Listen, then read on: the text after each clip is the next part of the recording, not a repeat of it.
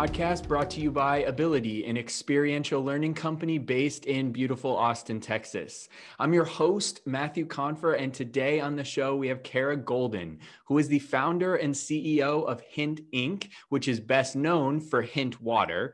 She is also the author of Undaunted, Overcoming Doubts and Doubters. She was named by EY as their Entrepreneur of the Year in Northern California, and she was named one of the most creative people in business by Fast Company. Thanks so much for joining us today, Kara. Thanks for having me. I'm going to start by going back to 2004, if you'll permit me. You were living in San Francisco. You were eager to kick your soda habit, so you started drinking water that you flavored with berries and slices of fruit, which led to the company that we now know as Hint Water. As a result, you frequently refer to yourself as an accidental entrepreneur. So, can you elaborate a bit on the origin story of Hint and your start? And why do you think you've been an accidental and exceptionally successful entrepreneur? Sure. I, you know, I didn't start off thinking that I was going to be an entrepreneur, and I hadn't worked in the beverage industry or even in the food industry. I had worked in tech prior and had taken a couple of years off trying to figure out what tech role probably I was going to do next. But when hmm. I kind of got distracted a little bit and and decided to focus on my own health, uh, and also my family's health. I had three young kids at the time under the age of four. And I, you know, it was really at that point when I started looking at what am I putting into their body? Maybe I should be focusing on what I'm putting into my body. I was trying to fix some health issues that I had around weight. My skin uh, had developed terrible adult acne, which I never even had as a as a teenager, and and my energy levels had really collapsed. And I think so many people when you're taking a break from you know your work and and you start cooking you start you know eating better and exercising that was definitely me. But i when i just saw this problem that i had and then actually fixed my problem by giving up my diet soda habit that i had been fondly drinking for so many years and swapped that for plain water what I realized was number one, water was boring. I had always thought it was boring. That's why I didn't drink it. And just by slicing up fruit and throwing it in the water, that kind of helped me to hmm. make water a little more interesting. And I thought if I could actually take this product to the store, the store shelves, and get it on the store shelves, maybe a lot of other people would be helped as well that maybe think that they're doing the right thing, but aren't and are trying to solve health issues for themselves. One thing that popped out was the subtitle of, of your book, which was Overcoming Doubts and, and Doubters. Do you have a specific memory or can you share a memory about a specific doubt you had along the way when you were building this business and, and what you did specifically to overcome it? So many doubts. I think I think that that's the uh, misconception about entrepreneurs that you think they're fearless risk takers, they're unicorns or they're failures. But what I've realized, and I've met so many entrepreneurs in different industries, it's it's kind of the same story that of course you fear things along the way. It's really how you get past those. How do you not allow the wall to get too big, or how do you crush the wall or jump over it, or what however you want to think about it and continue to move forward. And I think that that was really i mean so many examples not just in hint but even in my previous life in tech when we didn't really know where it was going to go or end but it was a matter of just getting out there and trying in spite of the fact that you know you have these doubts in your own head uh, you've also got doubters right hmm. industry experienced uh, executives and companies that are going to doubt you too and so i think you know one in particular that i think about is is actually getting the product on the shelf. I've had so hmm. many entrepreneurs say to me you know i've been in whole foods a million times but how did you actually get it on the shelf? And i think the short answer is that i just tried right? I just asked and tried to figure out what exactly was i doing. I mean sort of a longer kind of thing that i think about a lot too is we weren't just starting a company which is often what entrepreneurs face when they're starting something that maybe they don't see in the market right they're they're it's like no one else is doing what i'm doing the challenge with that is that if you're starting a new category in an industry in addition to starting a new company that's like climbing Everest as compared to climbing a mountain, right? You're you're taking on this entire industry that is not caught up to where you're at. And so you're going to have plenty of doubters when you do that because they just don't really understand in our case, why do I need an unsweetened flavored water? Isn't I, the number of times I heard, isn't vitamin water just fine? 16 hmm. years ago, vitamin water didn't even have a diet version. I mean, there was over 300 calories, there was tons of sugar in the product. And I just thought, you know, this is crazy. Why don't people listen to me when I'm saying we are doing an unsweetened flavored water? It's because it's a new category and the consumer or your gatekeeper to the shelves, they don't under- understand it. So they'll be doubters. They don't intend necessarily to uh, crush your dream or not understand or not listen. It just takes them a little while. And and so I, I think that that is probably one of the biggest learnings that people should really absorb. And particularly from my book it, eh, that i talk about this is that you know it's you cannot rush the consumer to really get educated and understand what you're talking about especially when you're considered a visionary leader or it's a brand new concept when you think back to some of the early days, maybe before you were getting traction or, or as you were getting traction, what do you think you spent too much time on? And if you could go back, where would you invest more of your time? Oh, that's a really easy question. I think I, I really thought that everyone was going to solve my problem uh, for me if I could just uh, get them to talk to me, right? The industry experienced hmm. people, hmm. uh, and that they're you know they're going to wave their magic wand and solve all the problems. And i think that the reality is is that those aren't the people that are going to innovate are going to bring new concepts like you've got to the marketplace. Instead i think it's really you've got to figure out your own path. And i see this with entrepreneurs all the time even ones that have reached out to me that have said hey i'm an entrepreneur and you know can you uh, help me do this and in a totally different industry. And what I always say to people is you've got to figure out like the couple of steps, right? To just get yourself moving forward and and also be just super aware. And because I think that those are really the key things, like keeping your curiosity on hmm. uh, at all times is also really tiring. And when you're hearing these doubters come in, when you've got your own voice in your head saying, I don't know if I should be doing this. I'm not making as much money as I could in another industry. You've got choices to make, but you've also got to figure out how do I maintain the resilience, right? How do I keep moving this thing forward? And and I think that you know there's no easy answer for it um, being an entrepreneur is is a incredibly tough job it's not just about being a unicorn or a failure there's points along the way where you just have to really really um, focus and pay attention to all different steps and be ready to move in another direction if that's what it takes. Well, let's talk about another direction. In in 2017, you guys launched Hint sunscreen. You were immensely successful in the water category, which water beverages is an exponentially competitive industry. You already mentioned getting on the shelf and how difficult that was. How did you make the decision to enter another very competitive industry?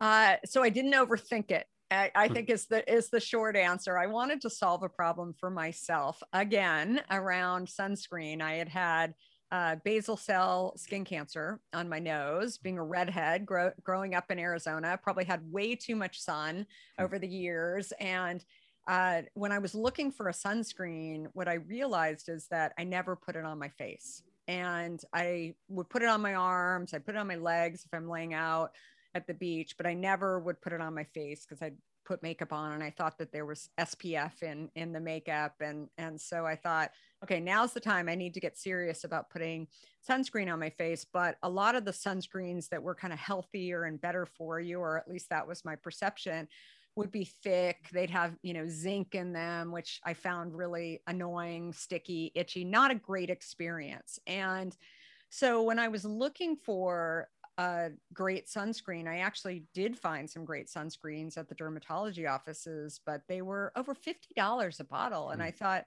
that's crazy that a great sunscreen that people should wear is, you know, basically priced out of their market, out of anyone's market, right? I just thought, what, how much how much is the markup in these categories? And so I started playing in my kitchen again around buying these different ingredients. I never intended on doing it as a brand extension, but all hmm. sunscreens are regulated by the FDA. And so you, you actually have to register and it gets tested before you get your business license. And, and so uh, I used Hint as our name and um, and I remember when we got the uh, phone call from the office of the FDA, they said, "Are you using real fruit in your product?" Because uh, most of the time it's fragrance. Like I didn't even know that what what we were doing was so unique, and so that's when you know we got the approval for the sunscreen and we got it out there and and again looking at sort of the price for me it, it a, a, great product, whether it's something that you drink or something that you put on your skin, should be something that you want to use. And so the smell, we have three different scents um, that are incredible. It's uh, you know, it's a, it's a product that is enjoyable that that I think people will want to wear, not just because they have to wear it. And um, and it's been a lot of fun. And I think probably the most in- interesting thing about that, and again, going back to you just have to be really aware in your entrepreneurial journey. I was doing it for our consumers, hmm. starting with me and my family, but I thought, gosh, there could be some other consumers that really want to wear this too. Maybe they've bought Hint Water, maybe they will buy this product and not buy hint water. I, I, you know whatever they're going to do the consumer will decide. But what i saw shortly after launching was that there were a few players in the sunscreen industry who are you know the cokes and the pepsis of the sunscreen industry. What i realized by launching a product that said on the bottle no oxybenzone this, these players in the sunscreen industry reformulated and hmm. started mm producing products that were competitive with Hint. Little hint, the beverage player was now forcing some somebody else to do the right thing in terms of health. And and again, if you can do that as a um, as an entrepreneur, um, you know, we're not going to overtake the sunscreen industry. We're going to satisfy the needs of our consumers. But if we can really do something in the name of health to change industries, why not? You were featured on an episode of How I Built This, the, the amazing podcast, and you said something that stuck out to me. You said, quote, I view entrepreneurship as a puzzle sometimes people take puzzle pieces away from you and you have to decide if you are the person who wants to dig into the challenge. You've talked about two of the challenges, water and then sunscreen. When you look at the next challenge ahead for you as a person and for Hint as a company, what's the biggest puzzle piece that's still to come or what's the next challenge on your horizon? Well, I think that the biggest challenge is, is, about, you know, the puzzle analogy is that in addition to taking on new things you never know what things go away right? Hmm. and i think that that's you, you could have a handful of puzzle pieces taken out of your puzzle and you're like wait a minute did i even need those puzzle pieces? I mean that stuff is happening constantly every single day. And so for me i think it, it's really just having options. And uh, it's something that i even learned through uh, the last year i mean we already had a direct to consumer business set up I, the number of times i heard when we were selling water through our site and through Amazon from industry experts in the beverage industry saying that is not how beverages are sold. I mean, many of them wish that they would have had during COVID a direct to consumer platform set up. That business tripled over the last year. Our overall sales for the company were up over 50%, um, which is very unusual for uh, our industry.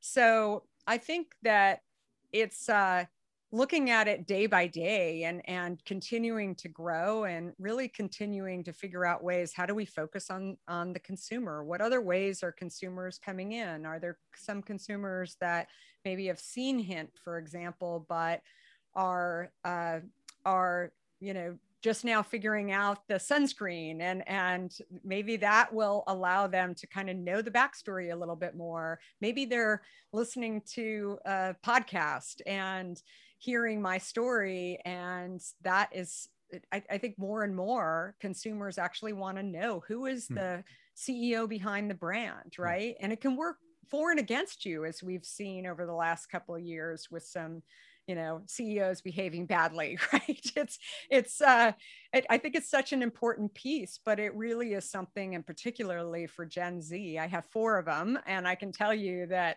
they know the founders behind companies and mm. they want to support companies that actually have the same values that they have. And so i think it's really paying attention. It just goes back to really continuing to be open to where's this puzzle going to go and continuing to follow this customer and find the new customers too you have a prolific origin story but the origin story was was a very kind of solo pursuit. You're now an incredibly successful company. You lead that company and along the way you've probably had to add a lot of individuals to that company. Does a lesson stick out in terms of from the people management side of things whether it be on the hiring the recruiting the retaining or the growing of top talent that really you think leads to why you've been successful in that arena yeah, so many lessons about that. So, first of all, I think a successful company is not just about a product or you know a great product and a great service but obviously the people i mean we hear that all the time uh, but it really and truly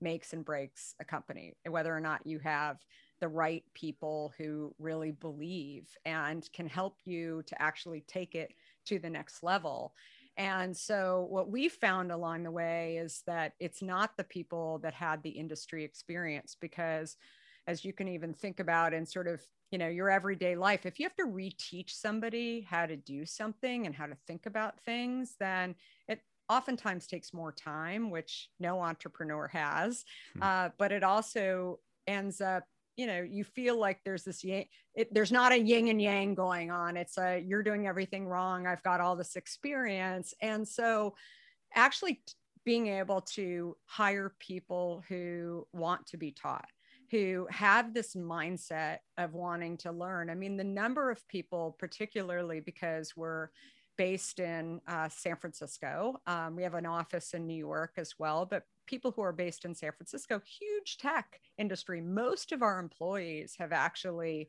done a stint or two inside of tech. We have a huge direct to consumer business inside our company. The number one thing that people say to us is, "Oh, I've had all this experience at tech companies, but and I drink your product all the time, but I don't know that much about the beverage industry. And we're like, that's okay. We can teach you that part. What we really want is the passion and the understanding and, and kind of the, the mission and purpose behind the company. So that never stops. I mean, I started the company 16 years ago with that mindset. And I think we we continue to think about that.